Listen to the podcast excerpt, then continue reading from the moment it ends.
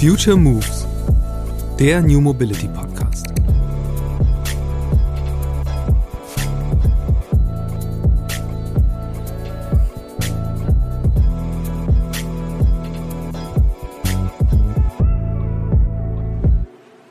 Es gibt äh, weltweit mehrere hundert Projekte mittlerweile. Ne? Dieses riesige Marktpotenzial, äh, die, die, die Erkenntnis, dass wir heute in der Lage sind, solche Fluggeräte auch sicher zu bauen auf Basis des technologischen Fortschritts, den wir gesehen haben, hat natürlich ganz viele Leute dazu ähm, animiert und auch äh, in dem Umfeld begeistert. Ich spreche immer von so einer Cambrian Explosion, Cambrischen Explosion. Plötzlich können wir heute ganz unterschiedliche Fluggeräte bauen, die so in der Vergangenheit überhaupt nicht umsetzbar waren. Und das hat natürlich unheimlich viel Innovation ähm, getriggert.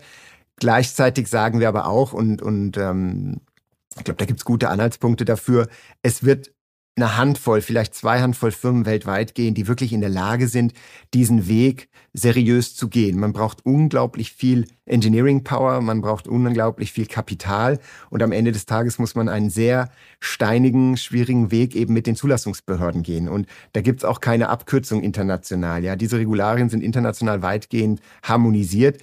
Ähm, und ähm, wenn ich dann mit meinem Fluggerät weltweit operieren will, dann brauche ich zunächst mal die Zulassung entweder der EASA in Europa oder der FAA in den USA. Und von daher ist das Spielfeld da relativ klar. Und wir gehen eben davon aus, dass das maximal zwei Handvoll an Firmen sein werden, die äh, diesen Markt in absehbarer Zeit überhaupt nur erreichen werden. Flugtaxis. Kaum eine künftige Mobilitätsform polarisiert mehr.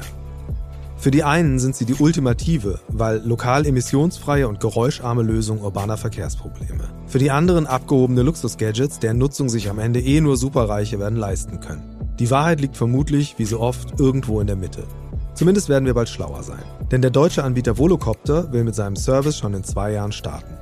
Dann sollen in Paris die ersten Flugtaxis abheben. Zunächst noch mit PilotInnen an Bord, bald darauf ferngesteuert und irgendwann komplett autonom. Wie auch immer man zu den Flugtaxis steht, die Technologie hat etwas Faszinierendes. Volocopter-CEO Florian Reuter bezeichnet den aktuellen Moment als kambrische Explosion. Wie vor 540 Millionen Jahren das Leben auf der Erde eine extreme Vielfalt angenommen hat, so sei es heute möglich, eine Bandbreite von Fluggeräten zu bauen, die vor kurzem noch undenkbar schienen. In dieser Future Moves Podcast-Episode erklärt Reuter, wie sein Startup die einstige Science-Fiction-Fantasie Flugtaxi gerade zu einem kommerziell erfolgreichen Service entwickelt. Diese Ausgabe des Podcasts ist eine Kooperation mit dem OMR-Podcast von Philipp Westermeier. Der hat auch das Gespräch mit Florian Reuter geführt. Präsentiert wird diese Folge von Audi, dem offiziellen Shuttle-Partner des Future Moves New Mobility Summit am 17. Mai 2022 in Hamburg. Aber jetzt viel Spaß mit Volocopter-CEO Florian Reuter im Podcast.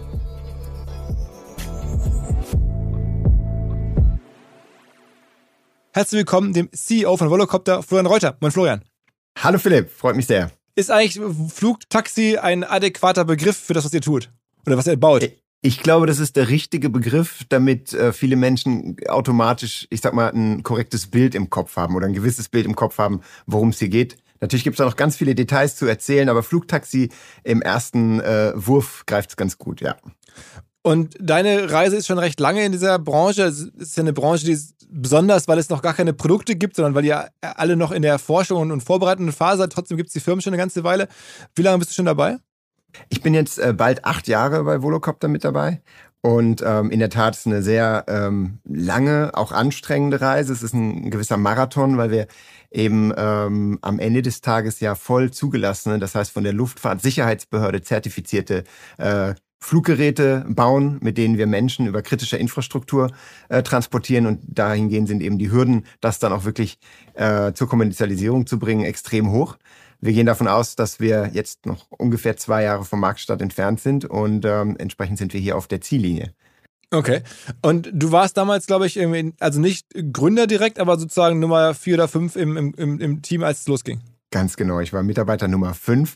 Ähm, unsere zwei Gründer, die haben tatsächlich schon ähm, im Jahr 2011 gestartet. Damals ist dieser mittlerweile ja berühmt gewordene Yoga-Ball ähm, der erste Nachweis, dass man ein verteiltes elektrisches System nutzen kann, um einen Menschen in die Luft zu heben, ähm, erbracht worden. Und ähm, das Ganze hat eine unglaubliche Welle der Euphorie ausgelöst. Und ich bin dann im Jahr 2014, wie gesagt, von den Gründern angesprochen worden, ob ich ihnen helfen kann, dieses Entwicklungsprojekt wirklich jetzt zu skalieren und in eine Firma zu ähm, ja, weiterzuentwickeln, in die man dann auch investieren kann, wo man dann wachsen kann. Und ähm, genau das war dann meine Rolle ab 2015, ja. Was hast du da vorher gemacht? Also wo haben die dich quasi gefunden? Ähm, ich bin vom Hintergrund Wirtschaftsingenieur, habe dann einige Jahre als Unternehmensberater, ähm, insbesondere in Hamburg auch gearbeitet und mhm. ähm, bin dann danach zu Siemens in die zentrale Forschung gegangen. Und meine Aufgabe bei Siemens war tatsächlich das Kommerzialisieren von Technologien.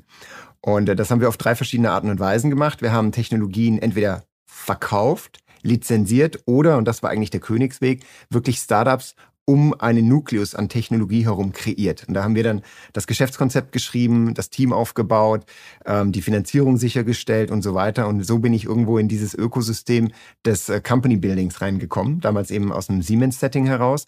Aber mit all diesen Fragestellungen war ich extrem vertraut und hatte insbesondere auch einen Narren gefressen an dem Innovators-Dilemma. Das ist ja so eine wirtschaftswissenschaftliche Theorie, warum es immer wieder Startups braucht und die dann den großen etablierten Firmen den Schneid abkaufen. Und äh, ich habe das lange gepredigt, weil als Siemens hatten wir dann eine sehr lange leidvolle Erfahrung, dass wir immer wieder Zukunftstrends verpasst haben, weil es uns einfach als großer Konzern nicht gelungen ist, auf diesen Zug aufzuspringen. Und dann irgendwann habe ich gemerkt, ähm, wenn ich an das glaube, was ich hier immer predige, dann muss ich eigentlich selber auch in so ein Startup wechseln. Und da hatte ich eben schon ein ganz gutes Netzwerk in die Szene rein und äh, über den Weg sind dann Evolo, hieß es ja damals noch, und ich zusammengefunden. Ja. Mhm. Und warum sind die Gründer dann ausgeschieden nach, nach, nach ein paar Jahren? Die Gründer haben ganz bewusst nach jemandem gesucht, der ihnen jetzt eben hilft, diese Organisation auch zu skalieren. Unsere Gründer sind absolute Freigeister, jeder für sich auf seine ganz eigene Art und Weise, ähm, mit, mit extremen Stärken in bestimmten Bereichen. Aber beide haben ganz klar für sich gesagt, sie sind jetzt nicht die, äh, ich sag mal, Vorbilder für eine wachsende Organisation. Und ähm, Dementsprechend haben sie dann ihre Rolle über die letzten Jahre immer ganz eng äh, abgesprochen, eben Stück für Stück zurückgefahren. Sie sind beide noch extrem eng am Unternehmen dran, aber eben nicht mehr in der operativen Rolle. Aber du bist mittlerweile auch Shareholder, ne? Hast dich da quasi eingekauft oder wurden die Anteile einfach übertragen über die Zeit, so, so ein Earn-In oder so ein, so ein, wie sagt man dazu? Genau, da gibt es verschiedene Modelle. Ähm, in unserem Fall ähm, ist es ein, virtuelles äh, Beteiligungsprogramm und dann irgendwann später habe ich auch die Gelegenheit genutzt, auch nochmal echte Shares sozusagen nachzukaufen, ganz regulär wie jeder normale Shareholder auch. Das heißt also, da gibt es eine gewisse Historie jetzt äh, nach den vielen Jahren. Ja. Mhm.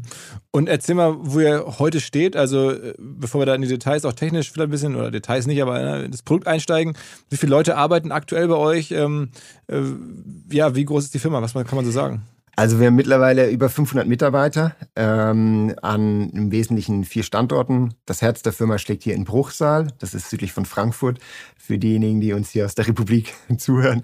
Ähm, wir haben einen großen Standort in München mittlerweile mit über 100 äh, äh, Mann, da machen wir ganz, Mann und Frauen, da machen wir ganz spannende ähm, auch ähm, ja, weitere Produktkonzepte, da arbeiten wir an der Volo Drone und dem Volo Connect.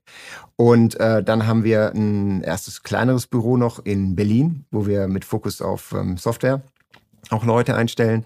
Und ähm, als ersten Auslandsmarkt sind wir sehr konkret in Singapur unterwegs. Unser gesamtes Asiengeschäft, wo wir ein ganz großes Potenzial sehen, äh, wird von uns aus aus Singapur gesteuert. Früher wäre man da vielleicht nach Hongkong gegangen.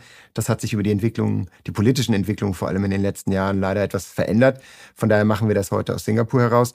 Und äh, da haben wir ein, ein echt gutes Team, was die gesamte Region dann praktisch ähm, bespielt. Und wir gehen davon aus, dass wir jetzt in den nächsten Jahren dann eben weitere Landesgesellschaften gründen, überall da, wo wir aktiv werden. Also zunächst dann in Frankreich, Italien ähm, und anderen Städten, wo wir schon angekündigt haben, dass wir aktiv sein werden. Ist denn so, dass ihr wirklich jetzt noch null Umsatz habt oder gibt es schon Umsätze sozusagen, die jetzt reinfließen, weil die Produkte dann in zwei Jahren geliefert werden? Genau, also das ist jetzt die Frage der Definition nach Umsatz. Ähm, beispielsweise haben wir ja schon 2017 mal einen bemannten nee, Entschuldige, der war unbemannt, aber einen autonomen Flug in Dubai ähm, gezeigt.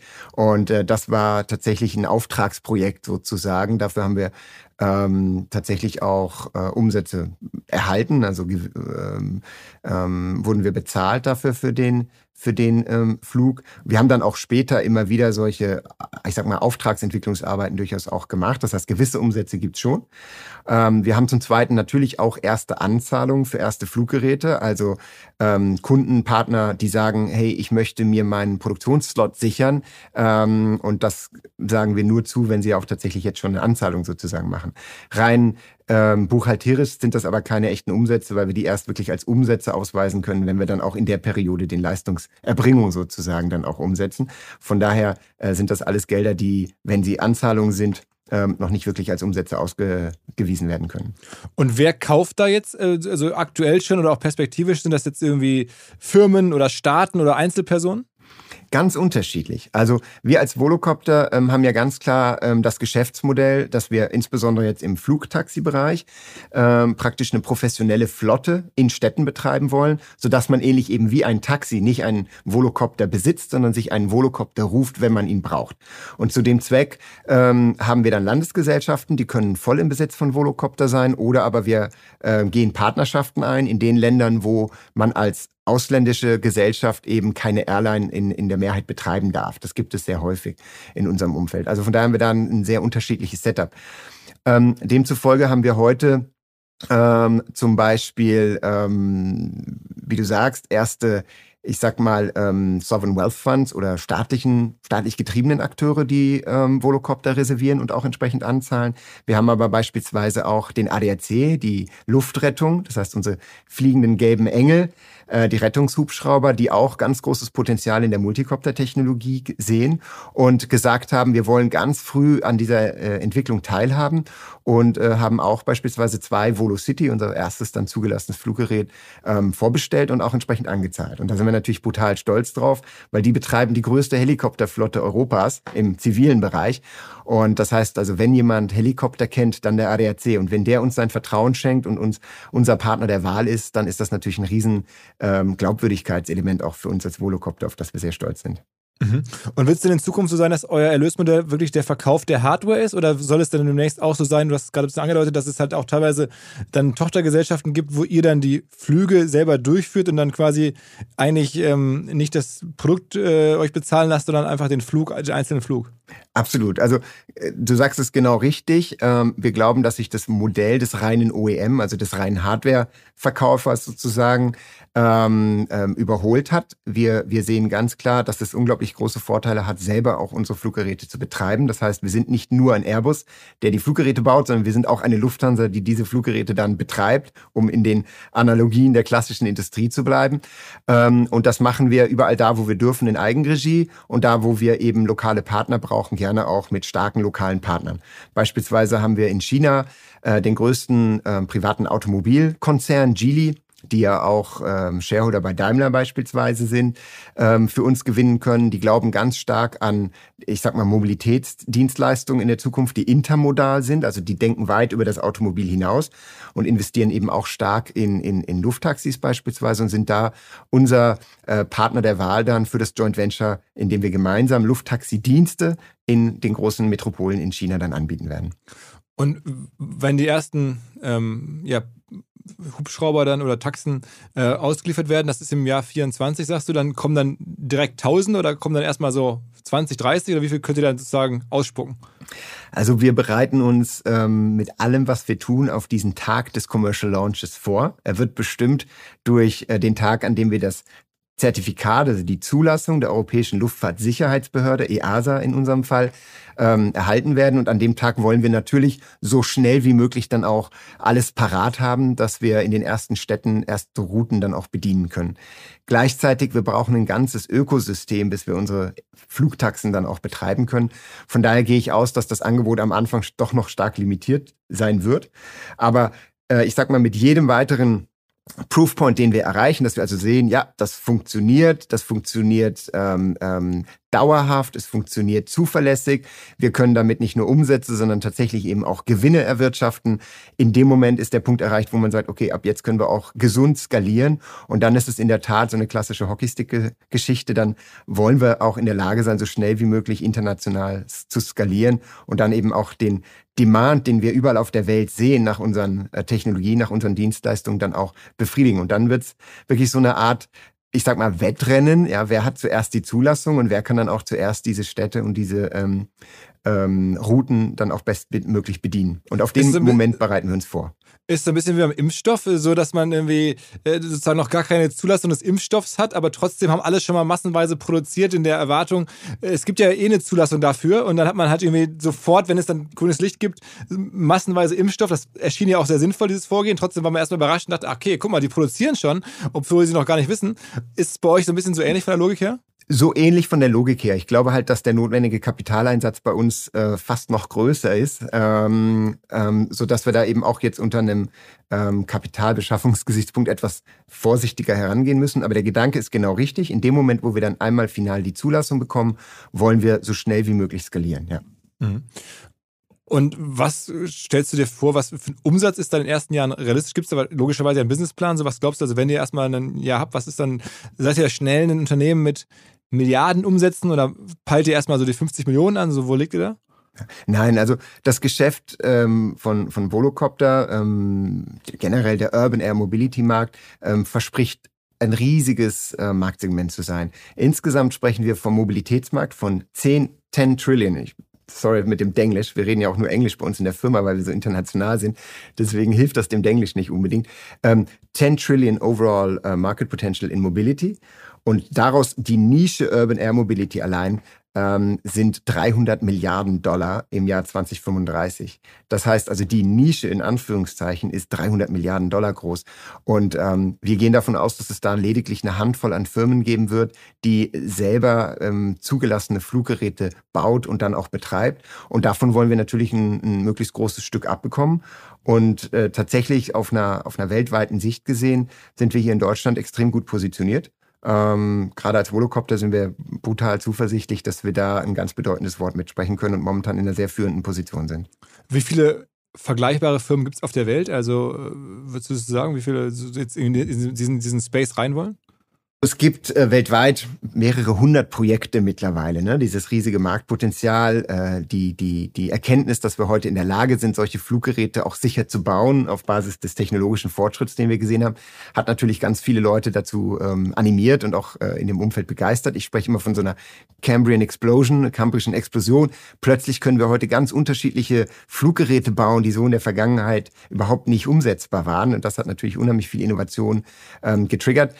Gleichzeitig sagen wir aber auch, und, und ähm, ich glaube, da gibt's gute Anhaltspunkte dafür, es wird eine Handvoll, vielleicht zwei Handvoll Firmen weltweit gehen, die wirklich in der Lage sind, diesen Weg seriös zu gehen. Man braucht unglaublich viel Engineering Power, man braucht unglaublich viel Kapital und am Ende des Tages muss man einen sehr steinigen, schwierigen Weg eben mit den Zulassungsbehörden gehen. Und da gibt's auch keine Abkürzung international. Ja, diese Regularien sind international weitgehend harmonisiert. Ähm, und ähm, wenn ich dann mit meinem Fluggerät weltweit operieren will, dann brauche ich zunächst mal die Zulassung entweder der EASA in Europa oder der FAA in den USA. Und von daher ist das Spielfeld da relativ klar. Und wir gehen eben davon aus, dass das maximal zwei Handvoll an Firmen sein werden, die äh, diesen Markt in absehbarer Zeit überhaupt nur erreichen werden. Eigentlich klingt es ja schon ganz äh, überraschend, dass man das überhaupt darf. Ne? Ich habe jetzt hier auch einen Stammgast im Podcast, den Sven Schmidt, der immer der, besonders skeptisch ist aus der Logik heraus. Er sagt, Mensch, irgendwie ähm, in der heutigen Zeit, du darfst kaum irgendwo eine Drohne fliegen, geschweige denn Hubschrauber. Ähm, es gibt so viel Sorge vor irgendwelchen Angriffen, vor Unfällen. Ähm, warum sollten es Städte erlauben, dass man mit so einem Gerät jetzt quasi mitten durch die Hauptstraßen quasi fliegt? Das klingt erstmal nicht sehr wahrscheinlich, aber es wird doch so kommen, sagst du. Es gibt da schon klare Indikationen scheinbar. Es gibt, es gibt sehr deutliche Indikationen dafür. Ähm, wir sehen, dass Städte weltweit unglaubliche Probleme haben mit der Mobilität, wie sie heute gelebt wird. Also wir merken selbst ganz neue, moderne Städte, die unglaublich viel in Infrastruktur investieren, in öffentlichen Nahverkehr investieren, die trotzdem am Verkehr ersticken, weil sie einfach nicht mehr nachkommen, damit den Bedarf zu decken. Und ähm, die Erkenntnis steigt, dass eben ein Teil der Lösung auch in der dritten Dimension, also in der Luft, ähm, stattfinden kann. Es gibt erste Studien, die darauf hinweisen, dass man, wenn man ausreichend viele Menschen von neuralgischen Punkten am Boden tatsächlich in die Luft bewegen kann, dass sich dann insgesamt das Mobilitätsgeschehen wieder etwas ähm, ähm, effektiver abbilden lässt. Und ähm, von daher sehen wir, dass Städte weltweit extrem offen sind, ähm, zu verstehen, wie funktioniert Urban Air Mobility und wie können wir die sicher und effizient in unsere vorhandene Infrastruktur integrieren. Also da stoßen wir wirklich weltweit bei Städten, bei Politikern, aber auch bei Partnerfirmen, die wir dann fürs Ökosystem brauchen, auf unglaublich offene Türen. Und ähm, wir sind mittlerweile mit 40 Städten weltweit, und das sind alles Megastädte, die, die wir so nennen würden, ähm, in sehr fortgeschrittenen Gesprächen die wir natürlich alle nicht äh, am ersten Tag bedienen können, aber wo wir uns eben dann dran setzen, ab 2024 dann Stück für Stück so schnell wie möglich diese Städte dann auch zu bedienen. Mhm. Und ist das dann was für, sagen wir mal, die Elite ist es dann sozusagen so die, die, der, der, der neue Porsche oder so oder Audi ist dann halt nicht mehr ähm, mit einer Limousine, einem geilen Auto auf der Straße stehen, sondern aber die Breite der Gesellschaft, ähm, wird sie sich das leisten können?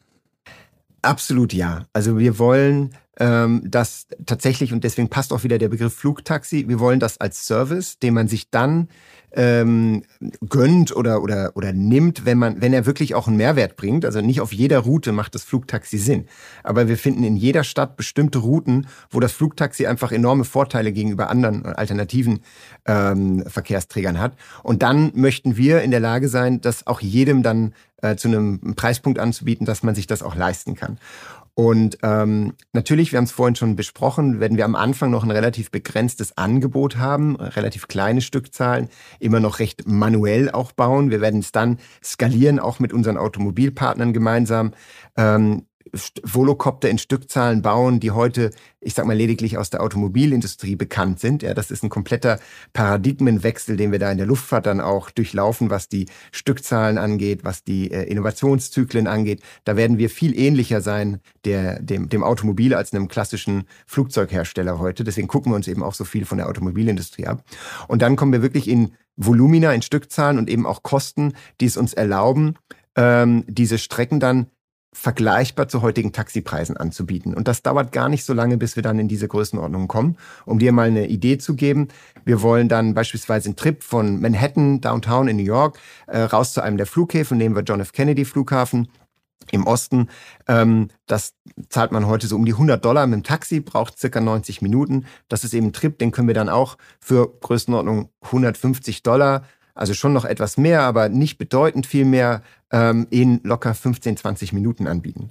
Und das Ganze wollen wir eben anbieten, ähm, extrem leise, sodass sich auch niemand beschweren muss, ja, der unter heutigem Helikopterlärm beispielsweise leidet, ähm, und äh, extrem sicher. Das heißt, und genau das ist ja auch deine Frage von eben gewesen, wir müssen eine Zulassung der Luftfahrtsicherheitsbehörde erreichen, die dann denselben Sicherheitsstandards entspricht wie ein Flug in, in, in einer äh, Lufthansa-Maschine heute. Das heißt, dieselben Sicherheitsstandards wie ein großer Airbus Commercial Airliner. Da spricht man im, in der Luftfahrtumgebung von einem Sicherheitsstandard der 10 hoch minus 9, äh, 1 zu einer Milliarde praktisch ähm, Ausfallwahrscheinlichkeit entspricht. Ähm, das heißt also, unsere Fluggeräte müssen unglaubliche Sicherheitsanforderungen erfüllen. Ähm, und genau das ist eben auch der Punkt, der jetzt noch die, die, die nächste, die letzte Phase auch der Entwicklung und der Zulassung bedarf, dass wir alle diese Nachweise erbringen und die Leute dann wirklich guten Gewissens überall auf der Welt in unsere Flugtaxis einsteigen können. Mhm. Aber also wenn man jetzt mal auf die Nachweise verzichten würde und, und, mutig wäre, dann ginge das jetzt schon. Also es gibt jetzt schon bei euch auf dem Hof da quasi ähm, Volocopter stehen, wo man einsteigen könnte. Man könnte jetzt schon so ein bisschen durch die Gegend fliegen. Absolut. Also wir haben tatsächlich eine ganze Flotte an Fluggeräten unterschiedlicher Generationen. Die werden natürlich ständig ähm, weiterentwickelt. Und äh, teilweise haben die auch schon Zulassungen. Nur das sind dann eben sozusagen ähm, Testzulassungen oder vorläufige Zulassungen.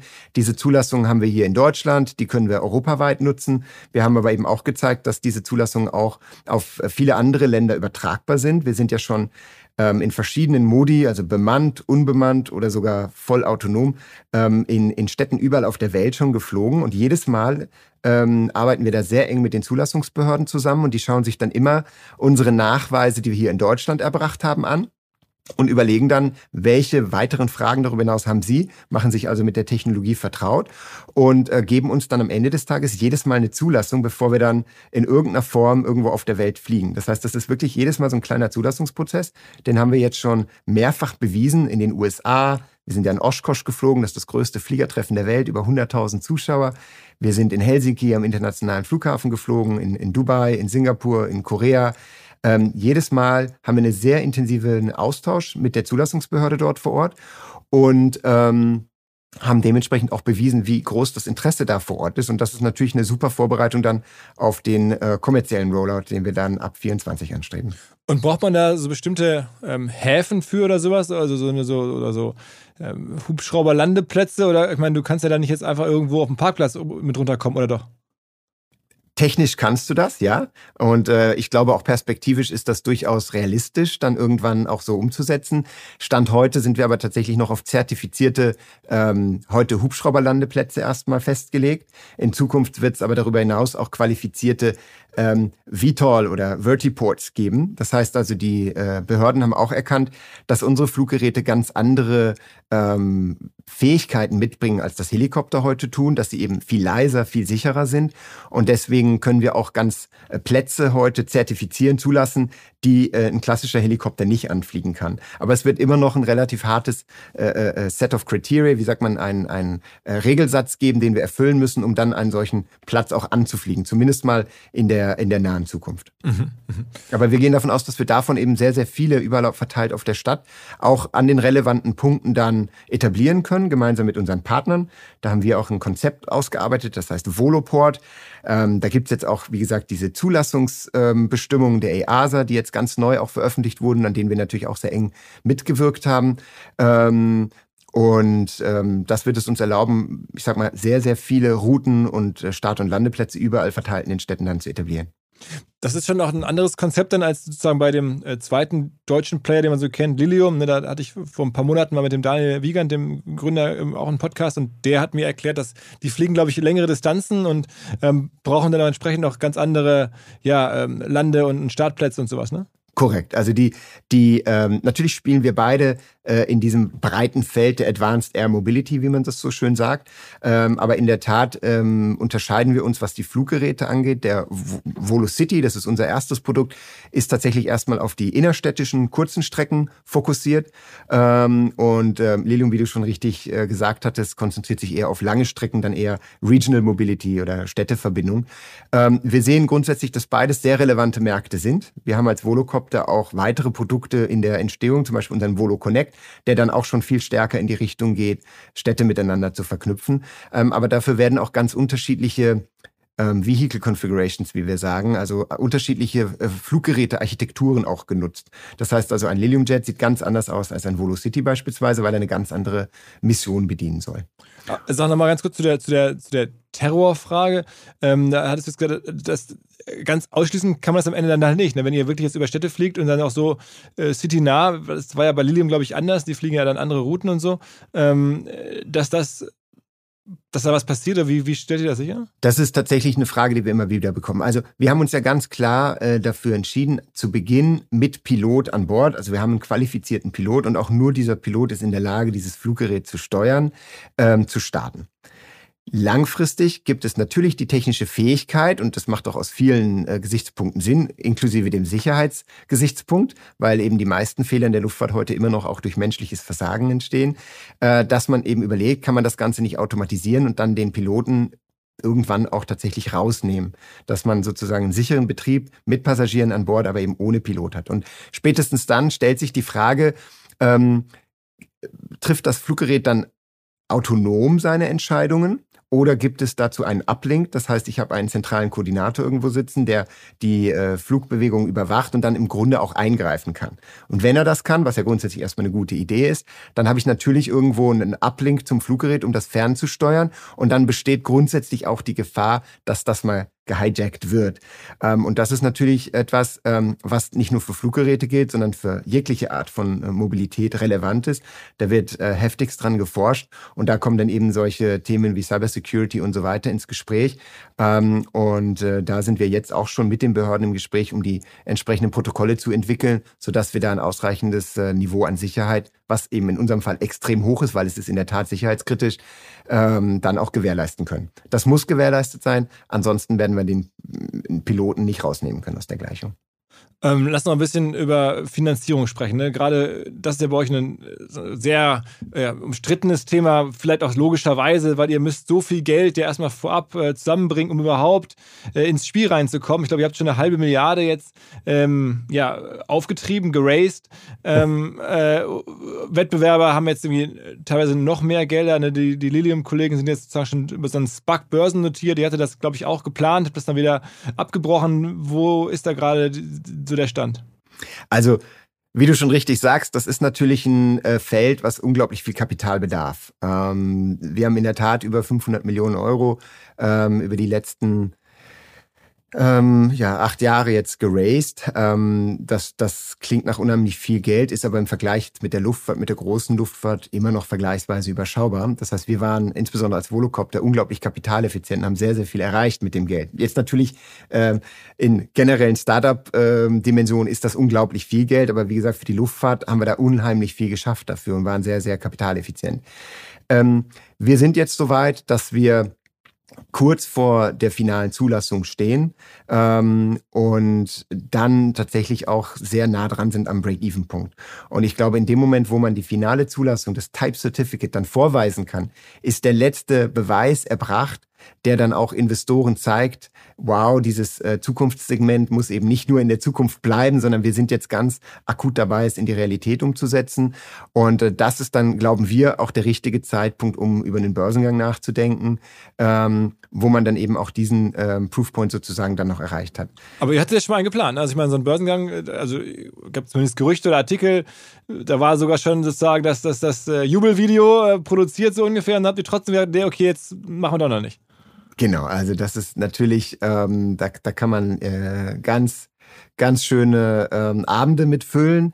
Ähm, es ist so, dass äh, tatsächlich in unserem ähm, Marktsegment eVTOL jetzt oder Urban Air Mobility weltweit natürlich dieser große Kapitalbedarf vorhanden ist und ähm, viele Firmen nach Auswegen gesucht haben, hm, wie können wir denn die, die öffentlichen Märkte anzapfen. Und es war klar, dass nach klassischen Kriterien ein konventioneller IPO, also ein Börsengang, einfach noch nicht möglich ist. Dafür muss man gewisse ähm, äh, Nachweise erbringen, zum Beispiel, dass man überhaupt so eine Zulassung erreichen kann. Und da ist niemand weiter als Volocopter auf dem Weg hin zu diesen ähm, Zulassungsnachweisen.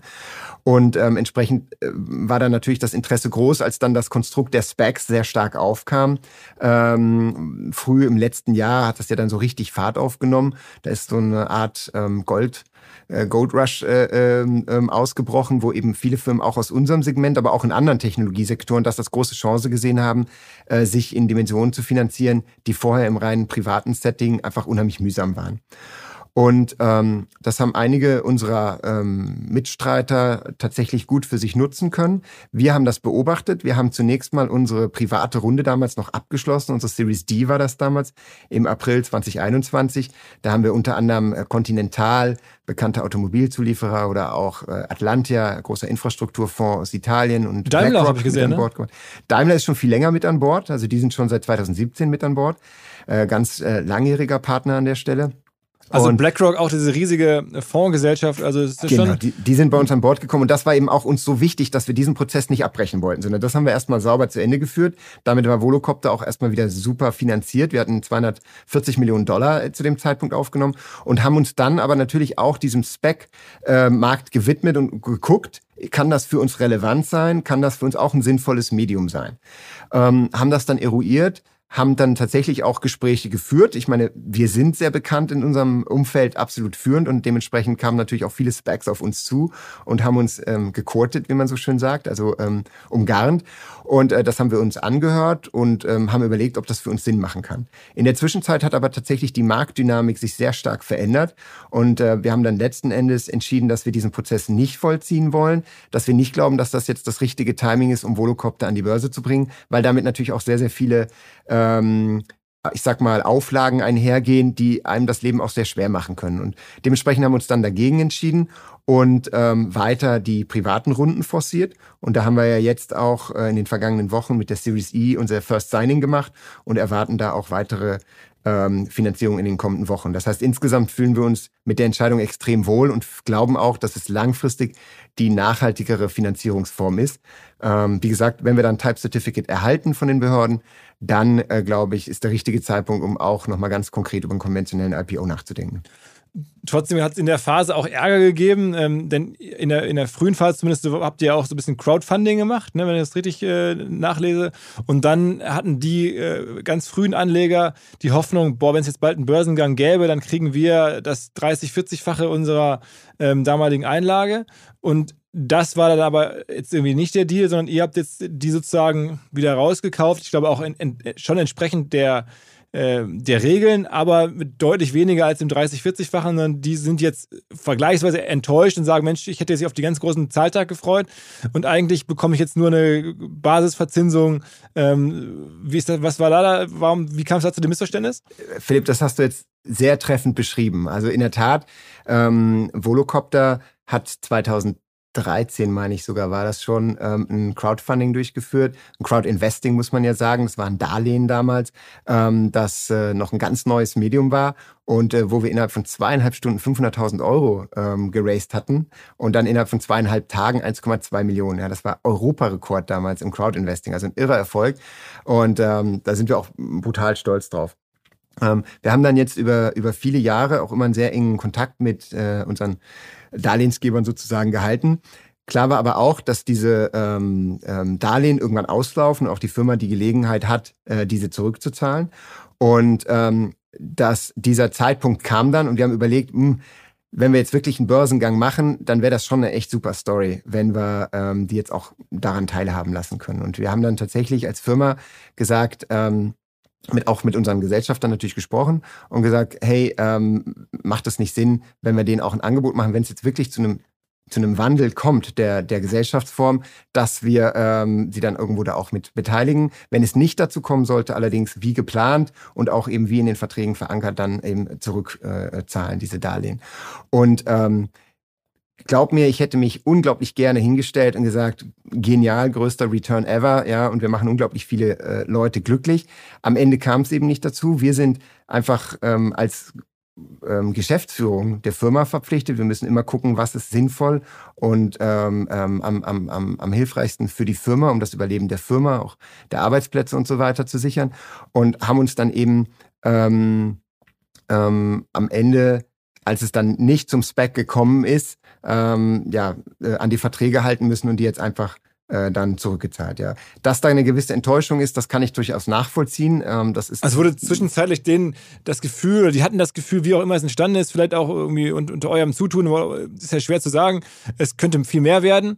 Am Ende ist es nur das geworden, was es ursprünglich versprochen war. Genau. Äh, also ich glaube, das, das, das äh, fasst es ganz treffend zusammen. Das Gefühl war da und das war auch absolut authentisch und ehrlich, weil wir natürlich ähm, alle sehr, sehr, ähm, ähm, ich sag mal, über diese Idee eines Börsengangs ähm, fasziniert waren. Ja, das verändert die Dynamik in so einem Unternehmen. Ähm, und das hat auch sehr viele spannende Seiten. Aber wie gesagt, in der Zwischenzeit hatte sich dann das Marktumfeld so verändert, dass dieser Schritt uns unglaublichen Risiken ausgesetzt hätte. Und man hat es ja dann auch im Nachgang gesehen. Die Börsenkurse haben sich ja extrem schlecht entwickelt. Auch äh, die Firmen, die dann zu dem Zeitpunkt, als es auch für uns ja relevant war, ein Spec durchgezogen haben, haben vergleichsweise wenig Geld äh, geraced und äh, stehen jetzt entsprechend da, haben einen sehr schlechten Börsenkurs, haben sehr wenig Cash on Hand, brauchen jetzt neues Geld und haben natürlich äh, eine unheimlich schwierige Situation. Und dieser Situation, die war absehbar und der konnten wir Volocopter nicht aussetzen. Und ähm, solche Entscheidungen trifft man dann natürlich immer mit dem, dem besten Wohl der Firma im, im Hinterkopf. Aber da kann ich auf eine bestimmte Gruppe unserer Gesellschaft, und wir haben ja sehr viele und so weiter heute, nicht einzeln Rücksicht nehmen. Das, das ähm, kann ich dann einfach nicht machen, wenn ich das Gesamtwohl der Firma im Blick behalten muss. Mhm. Welche Rolle hat eigentlich in dieser ganzen Finanzierungslage ähm, äh, der, der Lukas Gadowski gespielt? Weil der ist ja auch ein bekannter deutscher Gründer, super erfolgreich, Delivery Hero, viele andere Sachen mitfinanziert oder gegründet. Ähm, der ist auch irgendwie immer wieder bei euch als Name so gefallen, äh, mal, mal in einem, in einem negativeren Kontext. Beschreibt man da so die, die Rolle? Nein, Lukas ähm, ist tatsächlich einer der, der ganz frühen und auch sehr, sehr erfolgreichen Serienunternehmer, ja, muss man ganz klar so sagen. Und ähm, Lukas kam schon sehr früh im Verlauf des Projekts auch auf ähm, uns zu, war total fasziniert vom Projekt und ähm, hat auch in, in vielen Entscheidungen ganz wichtige Impulse gegeben.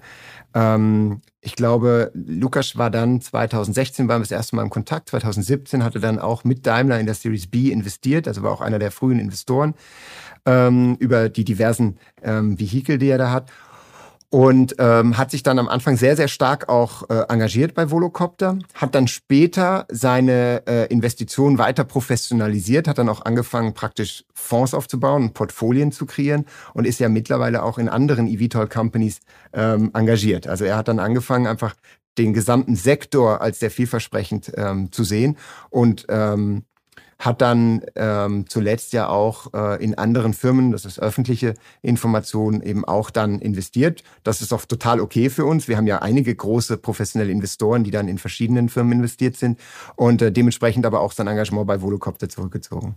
Mhm, mhm. Und wie viel ist die Firma aktuell wert? Was würdest du sagen? Also die letzte Runde war ja jetzt ja gerade erst, also man kann es ja sogar sehen. Genau, also wir haben tatsächlich auch die, die Bewertung öffentlich äh, ähm, ähm kommuniziert. Die letzte ähm, Bewertung in der letzten Runde war 1,5 Milliarden Euro. Das heißt also, wir sind da jetzt schon satt im, im ein wohlgenährtes Unicorn, wenn man es in der Metapher bleiben möchte. Ja. Also schon auch MDAX-Niveau in Deutschland wäre das ungefähr, oder? Ja, also ich denke, das ist noch ein weiter Weg. Da gibt es ja noch viele andere Kriterien als nur die Bewertung.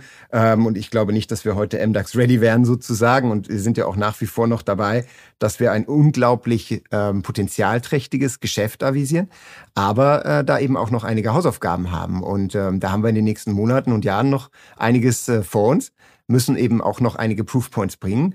Aber sobald wir die dann erbracht haben, haben wir ein unglaublich großes Geschäftspotenzial vor uns, was diese Bewertung durchaus auch rechtfertigt heute.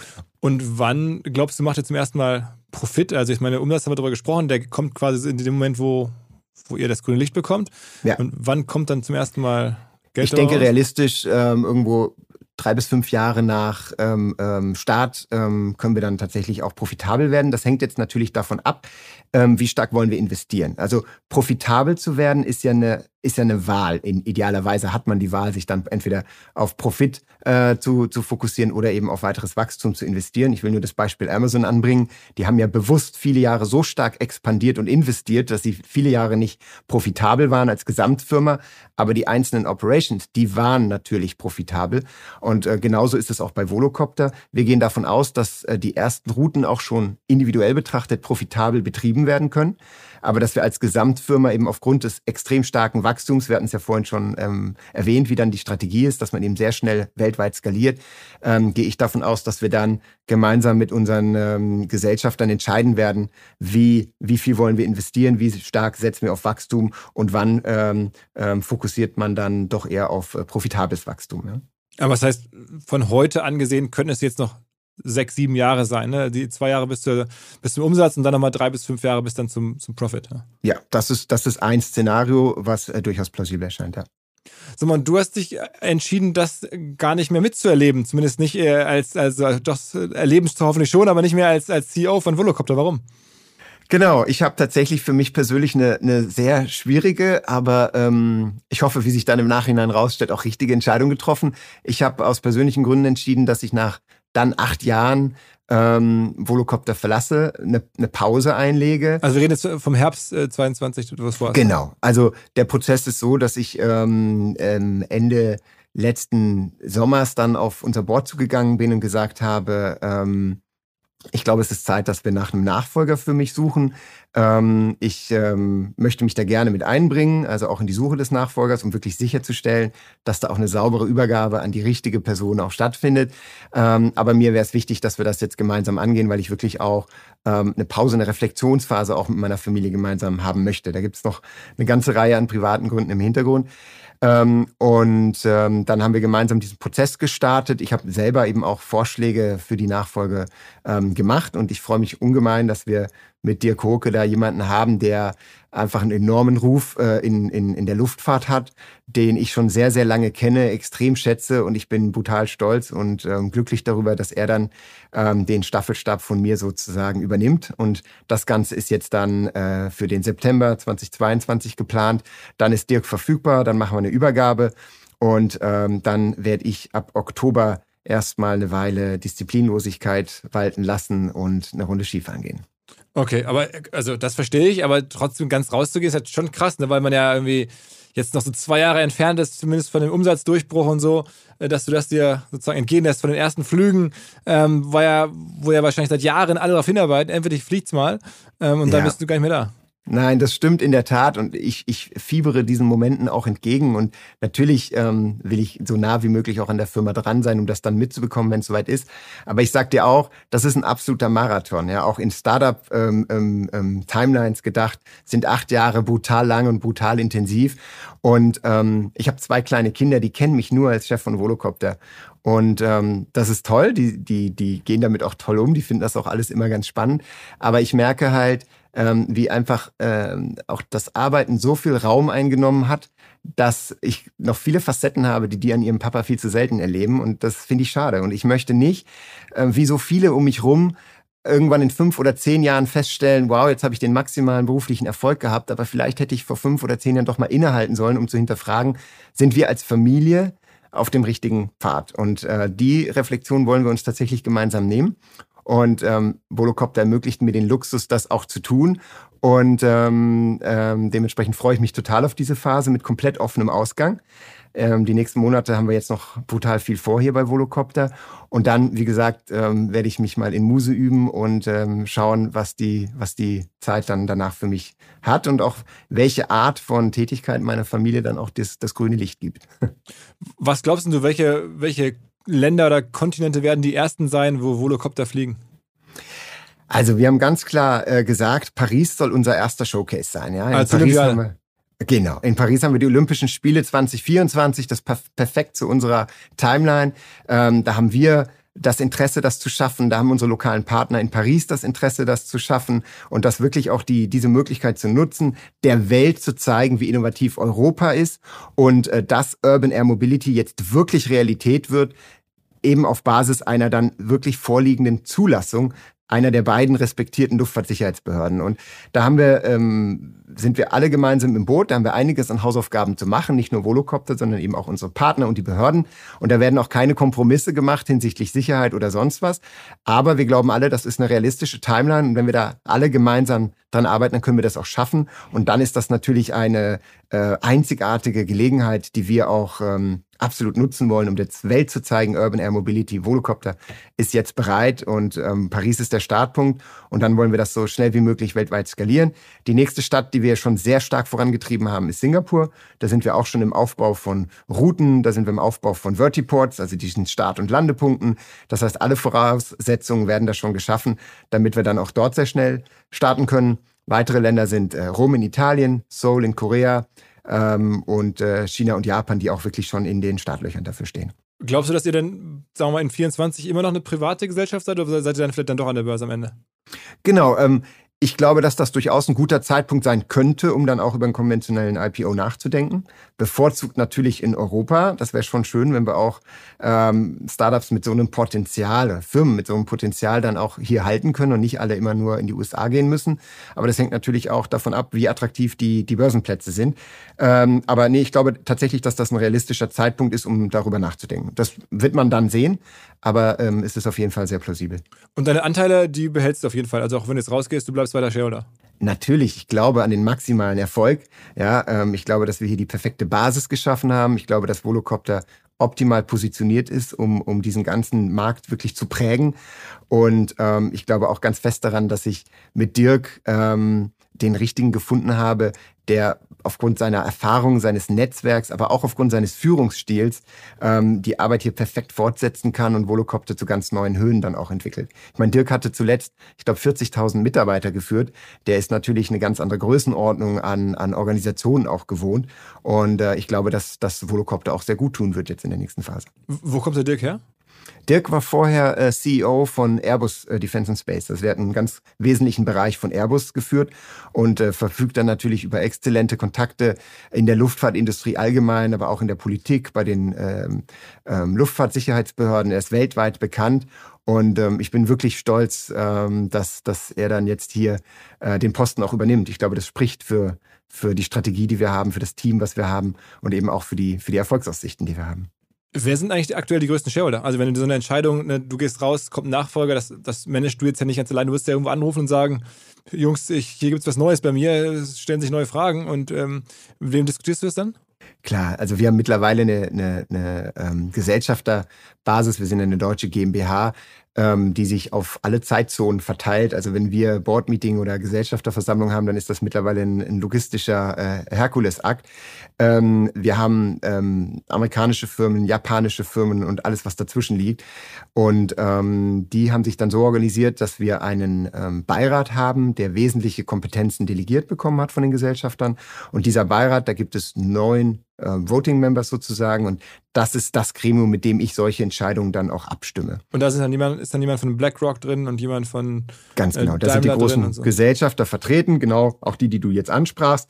Da ähm, ist ein Stefan Klocke, das ist unser Chairman, der ist schon lange mit an Bord, kennt auch die Firma in- und auswendig, ein, ein lokaler Unternehmer hier aus der Region.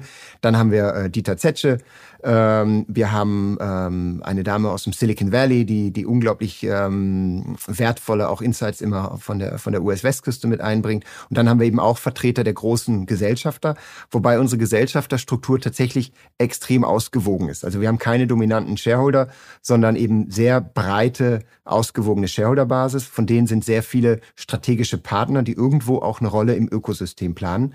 Und äh, dementsprechend bringen die sich auch mit ihrer jeweiligen Expertise ein und wissen auch sehr genau, auf was sie sich da einlassen. Ich glaube, Volocopter ist so ein bisschen die Firma, die auch eben die, ähm, die, die, ich will nicht sagen klügsten, aber die ähm, die Investoren hat, die selber eben auch für sich eine Rolle in diesem Ökosystem sehen und sich dann ganz bewusst für Volocopter als ähm, Firma entscheiden weil wir einen sehr partnerschaftlichen Ansatz haben und weil wir eben schon sehr fortgeschritten in der Zulassung sind und deswegen viel weniger Risiko mitbringen als viele der anderen Konzepte. Was hat denn dann den Lukas am Ende gestört? Also wenn der jetzt wieder ausgestiegen ist, ist ja eigentlich erstaunlich. Was, was hat den Lukas ist tatsächlich nicht ausgestiegen. Er hat sein Engagement etwas reduziert, ähm, weil er dann eben auch diesen Portfolioansatz gefahren hat. Das heißt also, ähm, Lukas ist nach wie vor Gesellschafter bei Volocopter. Ah, ah, okay. Und glaubst du, dass das Ding mal eines Tages so in Richtung 10, 15 Milliarden wert äh, sein kann? Absolut. Da bin ich vollkommen überzeugt von. Es ist nur eine Frage der Zeit. Ähm, wir sind auf bestem Wege dahin. Und ähm, wie gesagt, wir haben noch ein paar Hausaufgaben zu machen, um das dann auch alles Realität werden zu lassen. Aber ähm, ich sehe keine unüberwindbaren Hürden mehr. Jetzt geht's wirklich an die Implementierung und da warten noch ganz, ganz spannende Meilensteine auf uns. Und sag mal, wird das auch ein großer Arbeitgeber in Deutschland, so also oder generell die Branche, ähm, so ein bisschen so wie im Automobilbau, dass man eines Tages dann äh, Tausende von Arbeitsplätzen hat? Das glaube ich, ja. Ähm, aus, aus verschiedenen Gründen. Ich glaube, dass hier ganz viele Ingenieurskompetenzen zusammenkommen, äh, wo Deutschland einfach traditionell sehr stark ist. Ähm, wir haben einen echten Vorteil, dass wir in Europa sind und mit der EASA eine sehr fortschrittliche Luftfahrtsicherheitsbehörde haben, die zurzeit mehr und mehr den Ton angibt, auch in der globalen äh, äh Sicht. Also mehr und mehr Länder weltweit orientieren sich an der EASA, einfach weil die FAA in den vergangenen Jahren wirklich einige auch hausgemachte Probleme zu bewältigen hatte. Und äh, vor dem Hintergrund haben wir da eine wirklich tolle Wettbewerbssituation. Und ähm, nicht zuletzt haben wir dann auch viele Leute, die uns weltweit sagen, ich fühle mich viel wohler in ein deutschen Volocopter einzusteigen, als vielleicht in ein Fluggerät, das aus einem anderen Land kommt. Das ist natürlich, wir Deutschen sehen das immer so, ja, hm, mittlerweile haben wir auch einiges getan, um unseren Ruf so ein bisschen zu, zu ähm, beflecken. Aber wir haben nach wie vor diesen Ruf und das ist tatsächlich eine Reaktion, die wir in vielen Ländern bekommen. Deswegen glaube ich eben auch, dass wir mit deutschen Lufttaxis da einen, einen guten Nerv treffen und die Leute uns da unheimlich viel äh, Vertrauen schenken, was wir natürlich auch auf jeden Fall erfüllen wollen. Aber ja, ich sehe da riesige Chancen, als ähm, Deutschland diesen Markt ähm, sehr, sehr stark zu prägen. Und ich finde es toll, dass wir hier zwei der ganz klar ähm, führenden Firmen auch in diesem Sektor hier in Deutschland haben. Okay, okay. Also ähm, ja, war für mich jetzt ein spannender Rundumschlag äh, über um das ganze Thema. Ich meine, es ist ja schon wirklich mittlerweile so ein, Buzzword, eine Flugtaxen. Hat es eigentlich geholfen, dass die Frau Bär, also die Dorothee Bär, das mal so gesagt hat, oder war das immer näher problematisch? Du, ich wollte gerade auf diese Episode zu sprechen kommen, weil in der Tat, ich, ich erinnere mich noch, sie hat das ja dann irgendwann gesagt und dann gab es einen riesen Aufschrei, ähm, nicht immer nur positiv, so nach dem Motto, wovon redet sie denn da? Und ähm, wir, und ähm, da muss ich schmunzeln, da hat natürlich auch, auch Helena äh, ihren Beitrag zugeleistet, unsere ähm, ähm, ähm, Kommunikationschefin, dass sie gesagt hat, hey, lass uns sofort Kontakt mit ihrem Büro aufnehmen und ihr anbieten, ein Flugtaxi zu zeigen. Weil wir sind das einzige Flugtaxi, was seit Jahren existiert, was tatsächlich fliegt, was Zulassungen hat, was wir weltweit demonstrieren können, wo Leute selber erfahren können, wie sieht das aus? Äh, wie hört sich das an, wenn so ein Flugtaxi fliegt? Und dann haben wir tatsächlich äh, sehr, sehr schnell danach eine, eine, einen Bildartikel gemeinsam mit Frau ähm, ähm, Bär in, in Berlin organisiert, wo sie dann eben auch den Punkt machen konnte, das ist nicht nur Zukunftsmusik, das gibt es schon und hier von Firmen in Deutschland. Und dann auch noch ähm, aus dem Musterländle. Und ähm, da haben wir natürlich die Gunst der Stunde genutzt. Und ich glaube, das war für Volocopter sehr wertvoll, aber für Frau Bär natürlich auch, weil wir echt zeigen konnten, das ist eben nicht nur Zukunftsmusik, sondern das hat wirklich Hand und Fuß, was sie da äh, betont hat. Mhm. Also hat euch am Ende eher geholfen. Absolut, war eine total hilfreiche und in meinen Augen auch sehr charmante Episode, ja. Also jetzt haben wir die Story hinter der Episode oder das, das, das, das, das Long Piece, das, das Longform-Content ähm, zu, zu, zur Flugtaxen, ähm, zum Buzzword. Ähm, vielen Dank, dass, dass du dir Zeit genommen hast, uns ein bisschen sozusagen auf deinen letzten Metern nochmal ein, ein Update zu geben. Und dann gucken wir mal, wie das in den nächsten Jahren weitergeht. Ich bin äh, sehr gespannt und mal gucken. Also vielleicht ist es ja irgendwann auch mal eine, eine Anlageoption. Vielen Dank, Philipp. Das ist auf jeden Fall. Wie gesagt, ich bin vom maximalen Erfolg äh, überzeugt. Und äh, danke, dass wir Zeit hatten, einfach mal auch ein bisschen tiefer in die Themen einzusteigen. Hat viel Spaß gemacht. Alles klar. Ciao, ciao, nach Bruchsal. Danke, Philipp. Ciao. Future Moves, ein Podcast von OMR und Hamburg Messe und Kongress.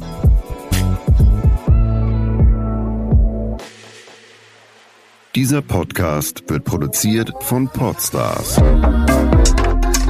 bei OMR.